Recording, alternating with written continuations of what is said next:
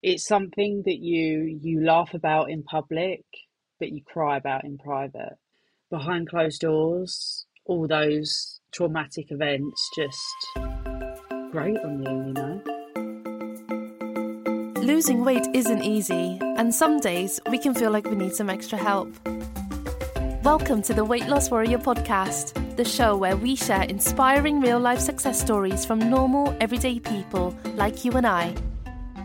Listen to how each of our guests managed to overcome their personal challenges to lose the weight they wanted, as they talk about the secrets to their success and give great advice that you can benefit from. Become part of our tribe and use the Weight Loss Warrior podcast as your source of motivation and support to help you on your weight loss transformation. And now, your host and friend, Carl Radley. Hello, everyone, and welcome to a brand new episode of the Weight Loss Warrior podcast. I'm Carl, your host, and today's a bit of a special episode for me, if I'm honest, because not only do I have a guest from Essex, but the guest I'm speaking to today is in my hometown of Braintree. And this is something I think for the podcast is an absolute first because keeping in mind I've not really told so many people the fact I'm doing a podcast back there. It was by pure chance. And Emma, my guest, who, who you're going to meet in a second, I actually saw on her Instagram of her in the gym, a photo of her in the gym and I was I recognise that gym because I was there last year and we got chatting and here she is to talk about her story. Emma, welcome to the podcast. How are you doing today? Hello. Um, first things first, very honoured to be your first Braintree guest. Um, hopefully I won't be the last. But yeah, no, I'm doing really good, thanks. How are you? Are you are you well today?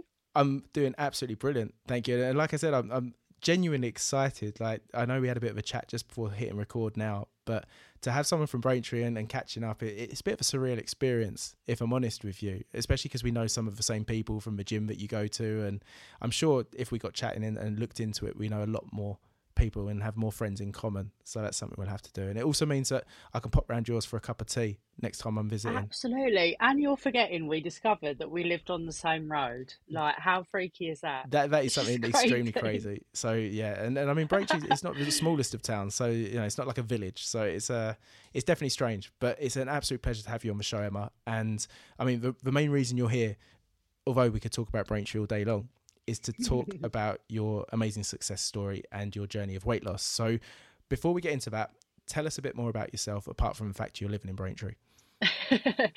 yeah, sure. Um, so I'm Emma. I am 32 from Essex. Um, I work in IT and live with my partner of eight years and our little dog called Noodle.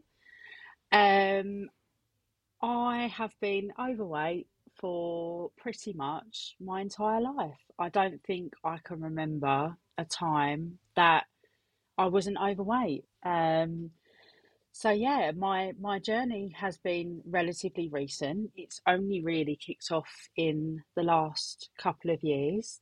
Um, but here I am today, um, sitting talking on a weight loss podcast about my success, which is pretty crazy, but also um, pretty liberating. So yeah, really, really happy for the opportunity to share my story today. And I can't wait to hear it either, Emma. And, and thank you for that great introduction.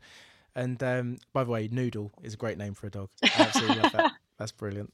Um, so, Emma, you, you, said you don't remember a time before, you know, of not being overweight. So I'm, I'm, guessing this is something that's been affecting you since childhood and, and something you've lived with since a very young age. Yes, indeed. So, to to to give a bit of a background, my my dad he was ill throughout the majority of my of my childhood. I think when I was six years old, he actually um, ended up with, with renal failure. So as far as I, I remember throughout my childhood, my, my dad was always bless him in and out of hospital unwell. And of course, when you're when you're an innocent six year old, you you you don't have access to very many coping mechanisms. So at the time, I remember that when my dad was admitted to hospital, I would be given some form of food, whether it was sweets or cake or, or biscuits or anything of that sort. So from a very young age, it was kind of instilled in me that food is a source of comfort. and then of course as as i as i grew older i was able to access food myself. So for example when i walked to school i remember every day without fail i would go into um, the sweet shop and buy a pound of millions. This is me showing my age now. Millions was was the thing and it just kind of spiraled from there so to speak so um, yeah, always been an over overweight child, and and unfortunately, as I grew older, it it got worse. I'm sorry to hear that, and and especially obviously as a as a child having to cope with a, an ill parent, it, it must be very difficult. And, and like you said, there's probably a, at some level a lack of understanding, and at another level, probably not knowing anything different. That that was just how it was for you, I guess. But having food as as that you know whenever you needed to be i don't want to say it in a bad way but like kept quiet or kept entertained you were given food and i mean i'm a parent and, and i'm guilty of doing this it's probably more now with a tablet than it is with food with children but you see so many people doing that like, you know mm. you need some quiet time you, you, give your child the tablet to keep them entertained and I, I, think before that obviously you obviously showed your age by talking about millions but tablets didn't exist when you were six years old so i would imagine that for you, obviously, having that crutch of food, having that relationship with food as a, a source of comfort, and then being able to access it yourself, it it only really opens the door for, for it to deepen and, and get worse. Absolutely. Yeah, no, I, I completely agree with that. And I think when when it got really bad, when I moved out of my childhood home, because I was an adult, I I was in control of what I brought from from the food shops. I was in control of what takeaways were delivered. So it was only then that it really spiraled and I just completely and utterly lost my control. That's probably the best way that I can describe it. I had no control over what I was eating and I didn't see food as fuel, which let's face it, that is what food is, right? I saw food as something to cater for any emotion that I was feeling. And also, there was an element of gluttony, um, it was enjoyment, and yeah, it, it just spiraled. And for you, Emma, I, I mean, it, it, sounds like because you, it had been something you were coping with or, or managing for such a long time, it didn't creep up on you as such, it just was part of your life. And being overweight, how did you feel about that in yourself? Did it impact you negatively, or because it had maybe been part of your life for so long, maybe it didn't impact you so much? But but how did you feel? So I ended up morbidly obese, and this this is this is when I'm talking about when I was at my biggest, and yes, it did impact my life. Um, it impacted all all elements of my life. To be perfectly honest with you, I used to wake up every morning feeling like I had crushed myself from the sheer force of the size of me. Day to day tasks were impossible. So, walking up a flight of stairs, a single story flight of stairs in my house, I would be gasping for breath when I got up. In the end, I had to change the type of shoes that I bought. So I had to buy slip on shoes because I couldn't bend over to tie my shoelaces up. It was it was impossible. So every single aspect of my life was horrendous to be perfectly honest with you and it's not just that it's also how i felt about myself like i'd, I'd look in the mirror and I'd I'd really dislike what I saw back. And if there was an invitation to say a wedding or a christening or a party, immediately I'd be like, really? Do I have to? I'm not going to find anything to to wear, and I'm going to feel like rubbish. So. Yeah, it, it, it was it was hard. It was really really hard. If I'm being totally truthful with you, it was it was tough. Of course, and and I think quite often in that moment because you don't really know anything else or, or you're you're kind of in some sense stuck with that. Like you, you do find a way to to get on with life on a day-to-day basis and you know you get on with things but it doesn't take away from the fact that you feel bad about yourself. And and you mentioned there obviously emotionally that that mm-hmm. you didn't feel happy with how you looked and you didn't like what you saw. And did it impact you know relationships and and going out you, you mentioned like more formal events of if there was an invitation but day to day working and things like that i would imagine if you had health problems and and a lack of physical health it made it difficult just doing you know normal tasks and, and just normal everyday life Yeah, so I was the classic fake it until you make it in terms of my personality. Deep down, I'm I'm actually quite a shy, reserved person.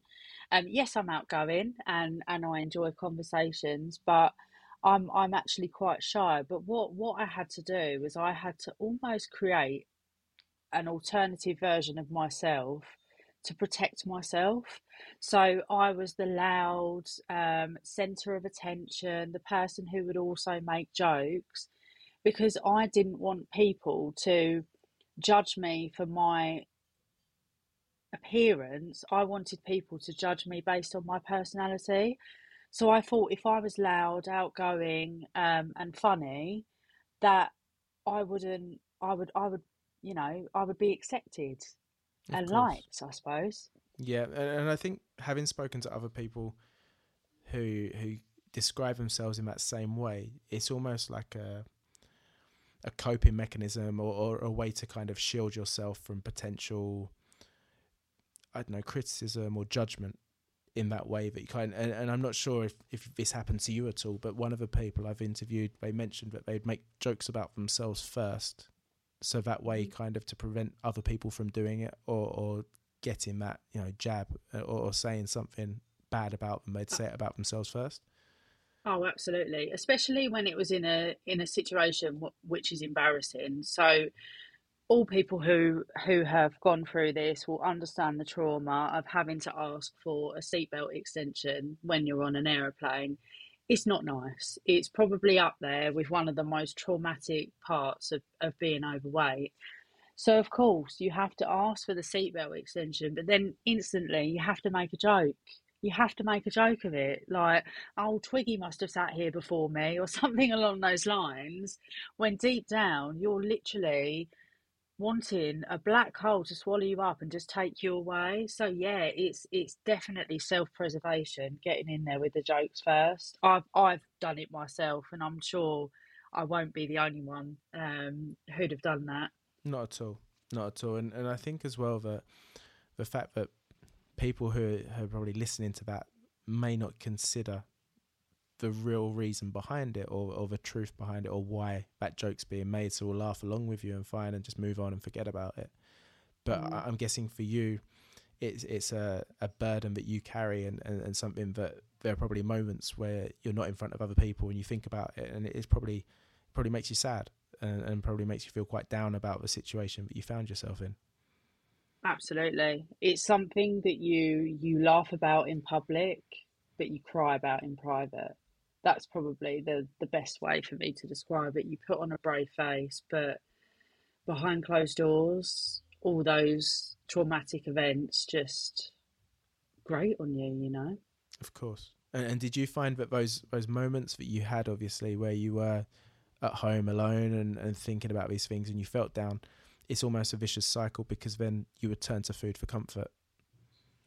Yeah, absolutely. So I would describe my obesity and and my weight issues as like having a ball and chain on me. I knew it was there. I knew it was not supposed to be there. And I was going through this never ending cycle of trying to free myself from that ball and chain. So I tried many times to say, right, I'm going on a diet. Today's the day. It would always be a Monday. I could never start any other day of the week apart from a Monday.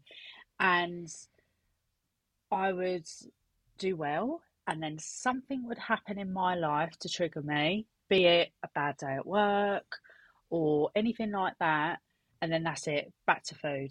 Um, so it was it it was never ending for a long, long time. And I guess the thing with that, and, and I, I think you're definitely not alone in the fact that it has to start on a Monday. And Yeah. unfortunately, if if you end up having a a disaster of a Monday or a bad Tuesday, it, it's then it in, until the next Monday comes, you kind of find yourself in that back at square one in your old ways, until that comes, or you have the motivation to say, okay, I'm going to start again, which doesn't really help you and, and can take you backwards, if anything, I'd say. And I, I'd get into a habit of rewarding myself with food as well. So I was a Slimming World member for a number of years, and immediately after group ended, I would go straight to the chippy and I would buy two Saveloys and a large chips and I'd I'd binge it after. So I knew it was wrong, but I'd lost weight. I'd been told that I'd had a good week and then straight away I thought, right, that's the only way I can reward myself with food. So And not only that, knowing that you still had the whole week until your next weigh in, it didn't matter because exactly. you could you could lose it again. Exactly. We always used to say sins don't count on a weigh night, which is not true. Like that's that's um, a really bad way of, of thinking. But I was in that mentality that oh, one night won't ha- won't hurt, and then one night turns into a week, turns into a month, and then you know we're, we're a lapsed member. Were you a member of Slimming World in Braintree at any point? I was. What night was your weigh in? Just out of interest. It was a Saturday morning. Oh, okay. As I said, so it's a different group to my mum. Because this is, I was just wondering if by any chance you, you would know my mum because she's been going Slim World for about twelve years. Um, oh really? Yeah, yeah. Maybe. It's quite possible. It's quite possible. And um, like you say, but I think it's very common for a lot of people. And, and please don't take this wrong way, but I think for people who perhaps might not be taking it as seriously as others, or perhaps Mhm. aren't emotionally or mentally engaged with losing the weight or committed to it as some people are, or, or perhaps you need to be to make it sustainable and long term. These things like, you know, on weigh day you can have the night off or, you know, weekends don't count, things like that. It's just Yep. such a common thing that you almost talk yourself into and give yourself that free pass when quite honestly it that's not what you need to do or should be doing if long term you're trying to change your lifestyle. And it, it's not specific at you at all, Emma. It's, it's something that happens to so many people. Um, but for you, we've talked a lot about you know your journey up until that point and a decision you made. You know, at some point you decided to lose weight. Tell me more about that. Your decision to actually change that and, and do something about your weight and, and to to go on a journey of weight loss. Yeah, sure. So we kind of touched on it briefly when when I when I spoke about my my dad and his ill health, but during the COVID pandemic and when we were in lockdown, that's when I completely and utterly lost my control with with food and I and I got to my absolute biggest. And unfortunately, on the 26th of January, um, 2021, I lost my dad. And it was at that moment that I realised that if I carried on living the life that I was, I was next. That's that's the unfortunate, blunt realization that I had. And it's awful that it took such a traumatic event to kind of give me that realization, but it made me realize that life is just so precious and so short. It it it kick-started my journey, I suppose. And then, can I ask Emma? And, and I mean, if any of this is too personal, I completely understand. Um, had you lost anyone as close or, or very close to you? I mean, it's very rare that you find someone as close to you as a parent. But Mhm. prior to losing your dad, had had you lost anyone very very close to you?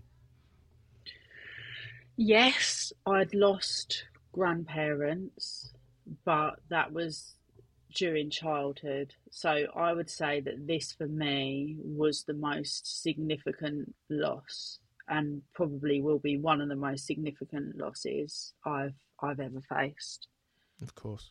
So perhaps the fact, obviously, being an adult and really being able to comprehend what that means, that Mhm. perhaps as a child losing grandparents, and not only that as well, generally speaking, grandparents are older, and, and although it's sad to say, there's that expectation that your grandparents will generally go first in your Mhm. family, and it's something that as children you have friends who lose grandparents, and it, it's more accepted. But I think losing a parent must be, like you said, one of the more traumatic moments of your life, and, and probably one of the most poignant moments you'll ever go through. and for you, it gave you I won't even say motivation at this point, but probably the realization, as you've described it, that you know that life isn't or shouldn't be taken for granted. And and sorry, obviously, that, that you lost your dad. As you were going through that, kind of, did you decide right? Okay, I'm going to lose weight. Was it quite a, a straightforward thing for you that that happened, and you said, right, okay, this is what I'm going to do, or did it take time? If you don't mind talking about it. No, no, of course I don't mind at all. So what basically happened was I had a conversation with with with my mum. My mum knows about all my struggles with with my weight and and she's been there for me through thick and thin. Um she you know joined slimming world with me. She tried to do SlimFast with me. She she's been there through every single failed attempt essentially. So i i remember this day like it was yesterday. I invited her round and i said mum i need to talk to you and she walked in, and I, I'll never forget the look of look on her face of how terrified she was. I think she was probably gearing up for me to tell her I was either leaving my partner or pregnant. But anyways, I I sat her down and I said, "Mum, I've had enough." And she knew. She knew straight away exactly what I meant. She knew exactly what I was talking about. And she said to me, "How how can I help you?" And this was when I spoke to her for the very first time about weight loss surgery. It was something that I had been thinking about for a long time. I knew a little about it, but I didn't know a lot. I kind of said to her, I said, This is this is my last chance. I need to do this. And she said to me, Okay, let's do it. And it all went from there. It all went from that one honest conversation with my mum and that conversation was the start of my life changing. Wow. And and it sounds as though it was something that needed to happen, but but probably for you made it real. Because I'm sure there've been so many times you thought about losing weight and, and attempted to as well. But actually being honest with yourself to the point of saying, you know, you can't do it anymore. It has to change. Yeah, probably gave absolutely. you that now I'll say it motivation to, to actually get the wheels into motion and, and start doing something about it. And and as you said, I, I, think that's the first time we actually talked about how you actually lost weight with, with weight loss surgery. And as you know, there's only been a, a one or two people on the, on the show so far who have had surgery. So for me, it's very interesting to talk about because I think there's so many misconceptions and um, the, the taboo that we talked about before recording surrounding weight loss surgery that it's important for people to be able to get information about it, hear people who have had it, without necessarily it being like a sales pitch. But I'm definitely interested to hear more about that and and your the process you went through to having weight loss surgery, and then obviously the great success that's come of it, which we'll talk about afterwards. But t- tell me about the process of the actual surgery. So there are various methods in which you can um, access weight loss surgery. So the first is being referred on the NHS. Um, the second is going privately in the UK, and the third is going privately abroad. The method that I took, and I was in a very, very fortunate position, was privately in the UK. I'll be honest with you, it was a very spur of the moment decision and it all happened very quickly. However, that was my lifeline. This was my way out. So I wanted it to happen quickly. I inquired in the April, so April 2021. And then in June 2021, I was on the operating table having my operation. So that was how quick it was. For me, that was my last chance. I spoke earlier about my obesity being like a ball and chain that was attached to me. The way that I see it was weight loss surgery was my key that fit the lock in order to release that ball and chain. So, something I want to ask you, Emma, about this, if that's okay, because uh, I think that maybe in the UK, I don't know if the process is different, but having mm-hmm. spoken mm-hmm. to a previous guest, Shay, who talked about going through consultations and there being quite a lot of checks and you know questions that are asked because you went privately in the UK and, and I'm trying to think how to word this without it sounding like I'm accused making accusations which I'm not but No, I think I think I know what you're getting at. What what kind of questions were you asked to make sure that you were sure that you wanted it? Is that essentially what you're what you're Yes, getting so, so that is part of it, and also because of the fact that essentially you're paying for something. How does a Mhm. how does a company weigh up obviously taking money from people against making the assessment about whether or not that person should really be having a surgery like that? Because then we can get into you know the the details of the surgery and the the recovery and everything else, but I do know that it's not it's it's a major surgery and it's something that can impact you for the rest of your life. So I'm just trying to understand that, you know, what kind of process. And the reason I'm doing it more than anything is because for people who listen to this might think, wow, that's mm-hmm. easy, you know. You you you, you make consultation, you pay the money, two months later you've had a surgery and all your problems are solved. But I don't want to paint the picture that it's a quick fix or something that everybody should just assume will work for them. I, I think it's important to stay balanced Yeah. there. So, having been through it yourself, I'd be interested to hear about that in more detail, please. So the first stage is consultation. Um, so this is a consultation with the actual surgeon. So me personally, I had my consultation with a surgeon called Mr. Jayanthi, who's based in Springfield Hospital in Essex, Chelmsford, just down the road, which you'll know. I know exactly Um, where it is. yeah, so that's where I went. Um, I wanted it to be close to home because I was terrified of having an operation because it was my first ever one. So what you do is you you book you book the initial consultation. Now at this stage you've not committed to the surgery. Um, you're just essentially having a chat with the surgeon about the possibility of of of having weight loss surgery. So the very first thing they do when you get there is they weigh and measure you. Um, and the reason they, they they do that is because they want to see what your starting weight is and what your starting BMI is. Um, and of course, that then forms part of the conversation in terms of why you're there and, and why you want to do this. So, when I met with Mr. Jayanthi, he asked me to explain my history and what led me to wanting bariatric surgery.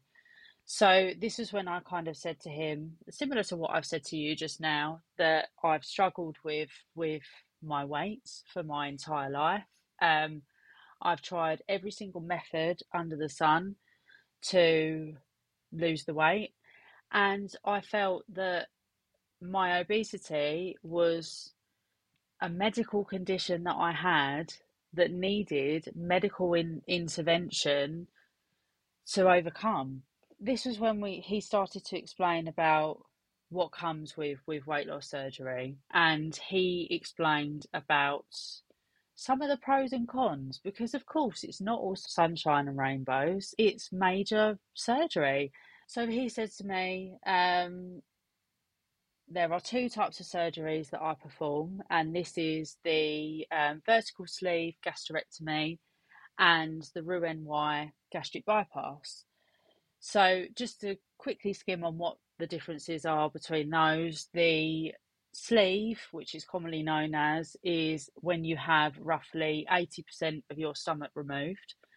So, this is for portion control, and you end up with a stomach around the size of a banana. And the Roux-en-Y gastric bypass, commonly referred to as a bypass, is when they create a pouch in your existing stomach and then they reconnect your intestines to that pouch and therefore it bypasses the remainder of your stomach and and it's not only portion um, reduction it's also you absorb less of, of the food that you're consuming so this is when he explained to me that yes, you will lose weight rapidly. That's part of it. You will be on a calorie restricted diet. However, there are also some other things that you need to know about. And this was the first that I'd heard of it. I thought, you know, you, you see things in the media where people have weight loss surgery, the weight falls off of them, and then they go kind of dancing into the sunset. So he said that there are consequences of making that decision that you will have for the rest of your life. So, what I have to do now is I have to take vitamins every day because I don't absorb them through my diet. So I have to take probably about five or six different multivitamins. And what I also do is I have a quarterly B12 injection. So that's something that I have for life now. So so that was explained to me during this consultation. He also said to me that in the first couple of months after surgery, you can suffer from hair loss. Your your hair can come out, not horrendously, but it thins, which is is another thing to consider. And the third and most important thing that he said to me was you might not be happy at the end because it's very common for people who've had bariatric surgeries to end up with quite considerable excess skin so you end up in a situation where you dislike yourself pre op and you dislike yourself post op because you've now got a load of excess skin. So this was when he kind of said to me, he said, Look, this is going to give you a lifeline for your obesity, but are you prepared to live with those three factors? There's other factors, but they're the three, the ones that I feel are the most important to note. So they don't kind of say to you, all right, you're overweight. Let's let's let's get you in. Let's get your operation in. They do sit there and say to you, these are the consequences of, of having the operation. These are the good things. These are the not so good things. Can you live with that? So although it's it's easily accessible, so to speak, it's not something that they would accept just anyone for. That's what I was trying to get at and understand in more detail mm. because I, I realised that they have a duty of care to their patients. Yeah. And really just to paint the picture as well that it's just not something that is suitable for anyone and also the consequences that come as a result of that. And, and I really appreciate Emma you being completely transparent about it and having to weigh that up. And it, it actually, again, if you're happy to talk about it, um, mm-hmm. weighing up those things, I, I would imagine, if I could guess, that having been through this for so long and so many years of your life being unhappy with your weight that you kind of weighed it up and thought, okay, this is it's worth it because it can't be worse than what it is at the moment.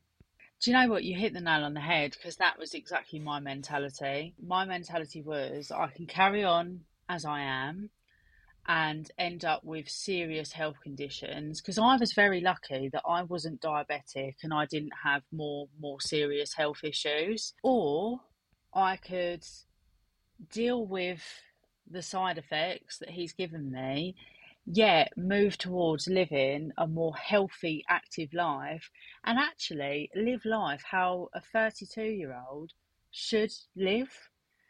So that was that was ultimately a no-brainer for me. Do I carry on existing or do I give myself a chance to live? Of course. And and probably at every age that you'd been, you'd not felt that you were living a life of a person at that age should be up until that point. No, absolutely not. Thank you. Uh, like really, I've, I've, it's very interesting for me as well. For somebody who, like many others listening, doesn't have an extensive knowledge of this, and and I was going to say hearing it from the horse's mouth, but that sounds really rude. So, um, but, but, hearing it, no, you're fine. This is this is the Essex coming out of me, you know, knowing that if we were in, you know, in the street talking, I wouldn't feel bad saying it at all. But obviously now being away from Braintree for so long, but I feel bad, you know, question myself whether or not I should say things like this anymore. Um, but I think having that knowledge, and and you went through with the surgery, and how was the recovery for you? because I, obviously in a second we're going to get onto a really good bit about the you know the weight loss and everything amazing that's happened to you since. But how how was the operation and the, the recovery for you? Do you know what the actual operation itself wasn't that bad? So where it's keyhole, it's it's a lot less invasive than what it was previously. So it's low, um, deemed a lower risk operation. I remember when I first woke up feeling so confused because I'd never been under anaesthetic before. However, when I woke up, I cannot articulate this, but I woke up feeling like I'd been reborn. It was a very, very strange feeling.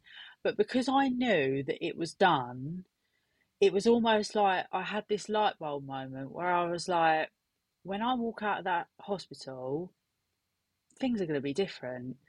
You have to do a very strict post op diet so, because of course your stomach has been altered, you can't go on to what we call solid food straight away. So, this varies surgeon to surgeon. However, my surgeon advised me that the first two weeks I was on liquids only. And then two weeks after that, I was on puree. So, essentially, the same texture as baby food. And then two weeks after that, I was on soft food, so scrambled egg, that kind of texture. And then after that, I moved on to solids. Again, there's still uh, a very strict diet. Well, I don't want to call it diet. There's a strict eating plan that you must follow whilst your new stomach settles. So it's not a case of you getting off the operating table, being able to eat normally, but just eating less, if that makes sense. So yeah. you still have to have that psychological adjustment to learning how to deal with your with your new stomach.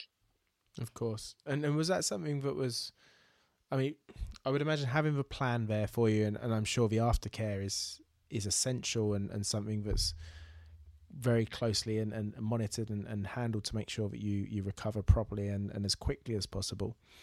But having that plan and then once you got back to eating solid food, I'm guessing mm-hmm. obviously first of all the portions were much more different to what you had been used to before. But then you talked about this feeling of being reborn. So was that something that you were at peace with or, or didn't have trouble with? Do you know what?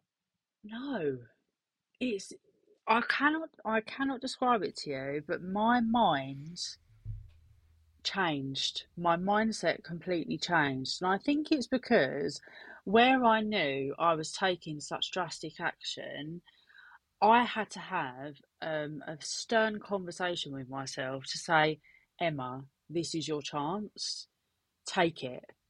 So, for me personally, and I can only speak for myself, the journey has actually been relatively plain sailing, but that's because my mind is so focused on, on what I want. I'm so determined. I'm so driven. There is absolutely nothing on this planet that is going to stop me from reaching my goal, especially actions that I control. So I think that's a very important message to anyone who is considering weight loss surgery it does not fix your head. You have to do that for yourself. You have to have that inner drive and that inner strength to say, I can do this. This is the tool that is going to assist me, but all of this is still going to come from me and still come from within. You know, jumping into this, I think you obviously had a very important reason to you to start this mm-hmm. journey. And it sounds as though you hit the ground running in terms of the headspace you needed to be in to make this a success, which is fantastic. And and I mean, without giving too much about away about where you are today, and and having looked at your Instagram, I, I would say that this is just something a feeling that has just gained more and more momentum since you had the surgery, because. Uh, I mean, if I can ask, you had the surgery in June 2021, so it's it'll be in two years this June. And mm-hmm. since then, on your journey, how much weight have you lost? Um, I have lost 12 stone. Wow. Congratulations, first of all. Thank that, you. That's incredible. And like I said, knowing where you are now, and as I found you when we got started talking, from seeing your Instagram, your your life probably couldn't be any more different in terms of activity and the things you do now. Is that fair to say? Oh, goodness me, yeah. So I was always a very sedentary person, but a lot of that was because my body just could not cope with any form of activity. My little dog, bless her, I, I, I was never able to walk her for long because I couldn't. I couldn't do it. So I said to myself, I said, not only am I going to get my nutrition in check, I'm also going to get my exercise in check and I'm, I'm gonna I'm gonna get moving. So four weeks after my operation, which might have been a little bit early, but I felt ready, I actually joined a local gym. And that for me, that was a huge turning point in my journey because I've gone from someone who does nothing to someone, fast forward to today, is a member of two gyms and trains minimum five times a week. And also, I love it. I've completely and utterly fallen in love with exercise. So, the transformation from that respect, tenfold madness, to be honest with you. And and the thing about that is that I, I think for a lot of people who discover exercise and get this this bug for it, this addiction to you know a healthier way of life, it's not to say it wasn't there and and it it hadn't been there forever but just like you said with the body that you had being overweight it prevented you from even exploring that.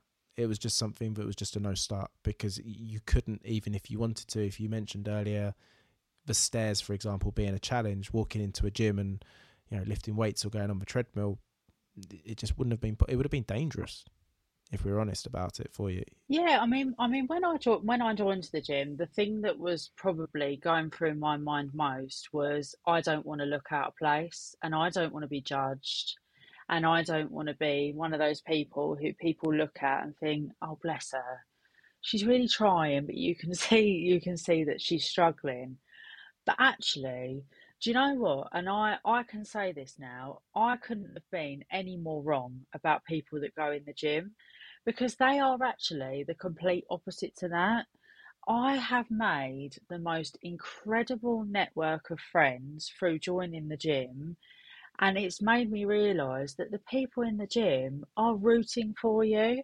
We're all there for the same reason, we're all trying to achieve the same goal, whether it be, you know, weight loss, weight gain, muscle muscle gain but everyone in there is is there for the same reason. And and that for me has been quite a a poignant moment in which I used to see the gym as as a form of torture and I was so frightened but now love it absolutely love it. There's such a mutual respect among people like you say once and it's not even a case of like having to to break into that circle. It's you yourself allowing yourself to be part of that circle I think, in the community of a gym because there's no kind of initiation. You don't have to prove yourself to anybody. You don't have to be going for a certain amount of time. But I think you yourself have to realize that it it isn't as scary as you think it is. That people aren't there, you know, judging you because they're really not. And I, I think this is something that most people, myself included, go through. Mm-hmm. And I've been going to the gym. I mean, I, I started going to the gym so many times and usually ditched it after about two or three months, but have now been going for more than a year. And but it's only been probably in the last three or four months that I've really started talking to people or given myself permission to be worthy to be in there. But it's not to say that I'm sure six months ago I could have spoken to any of the same people I talk to now, and they'd have been just as lovely, they'd have been just as, as nice to me. But I myself didn't allow that because I felt at some level I had to prove myself, which is a shame, really, because I think it often puts a lot of people off from actually joining the gym in the first place. Wow, I mean that's that's such a strong point, and do you know what? I I couldn't agree with you more. You you have to give yourself permission and and justification to be able to enter in somewhere like that. But once you realise that actually you've got equal right to be in there, you pay your membership, no matter what shape you're in, no matter your ability, you belong there. Understanding that people are accepting and every single person in there, no matter what their goal, share the thing of wanting to improve themselves.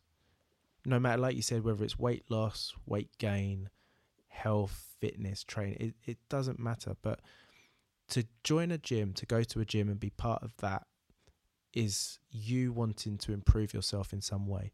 And and that's why I, I always encourage people to try it. And almost you have to get out of your own way to be able to enjoy it because really there's nobody else there who, who would stand in your way.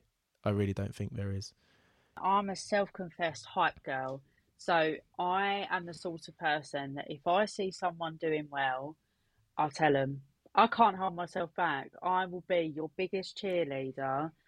And I feel that that's important to give people um, the reassurance that there are people that root for you and there are people that genuinely want to see you smash your goals and, and be the best version of you.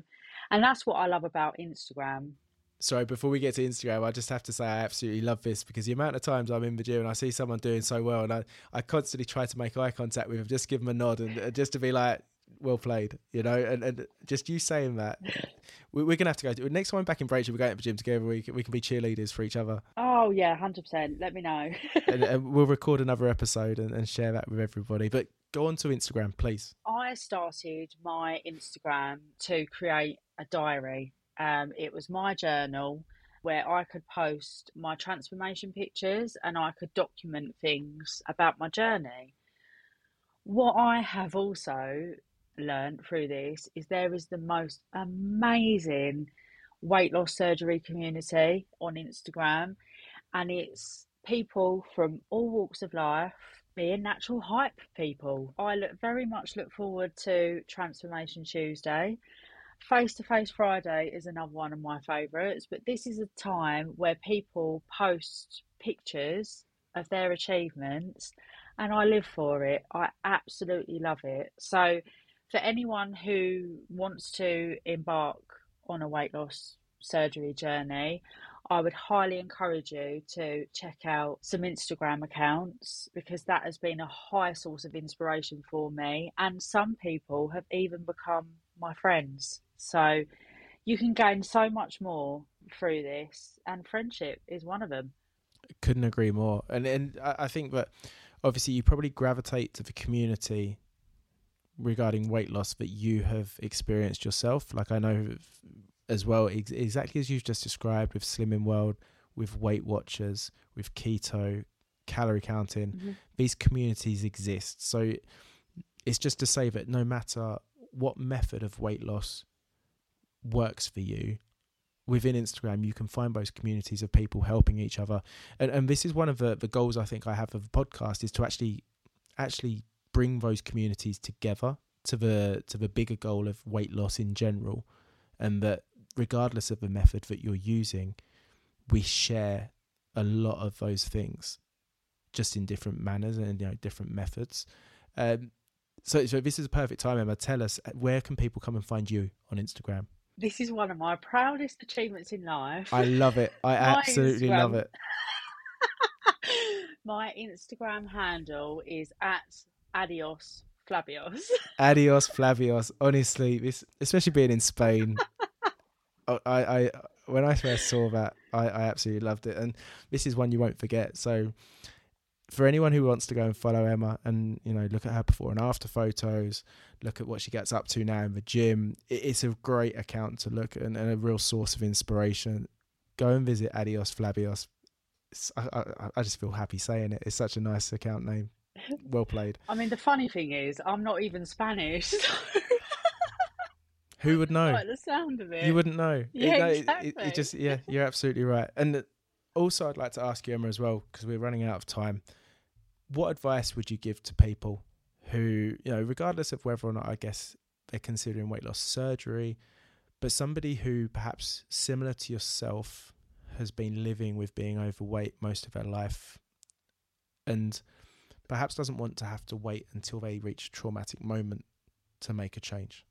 First things first, be kind to yourself that's probably the most important important thing for me to say. It's not your fault that you've got into this situation and everything will be okay. If you are looking at going down the weight loss surgery route, surround yourself by people who can support you um, through the good times and also the hard times. But also remember, it's not just about what you're going to lose in terms of weight, it's also about what you're going to gain in terms of life. Think about all the things that you can now do. Think about chairs, aeroplanes. Think about that. And lastly, remember that this is about transitioning from existing to living. Take one day at a time and you'll get there. Amazing. Emma, it has been fantastic talking to you. I've enjoyed this so much. Me too. I feel like I've been talking to a friend I've known for years. I've loved Doesn't it. it? But really, it's been such a great conversation. You've been absolutely fantastic in, in describing these things and, and not taking away from the fact that, you know, this has come from a very difficult place originally. And hearing your your happiness and how it's changed your life and, and giving you a life, I'll say, it is just phenomenal. And, and I'm truly happy for you. So thank you for being our latest weight loss warrior. And I can't wait to meet you in Braintree. Me too. Thank you so much. Thanks for having me today. I've loved it. You're very welcome. Take care of yourself, Emma. Thank you. I'd also like to say a big thank you to you, our listeners. I appreciate you joining us at the Weight Loss Warrior podcast and would love that you become part of our tribe. If you enjoyed today's episode, please subscribe to our podcast to never miss a new weight loss warrior tell their story. We share brand new episodes every single Monday and Thursday and hope that you join us next time. You can also find us on Instagram where we share great tips and advice on how you can lose weight in a safe and sustainable way. Simply search for Weight Loss Warrior Podcast and follow us today. Remember, be kind to yourself and keep looking forward. You can achieve your goals.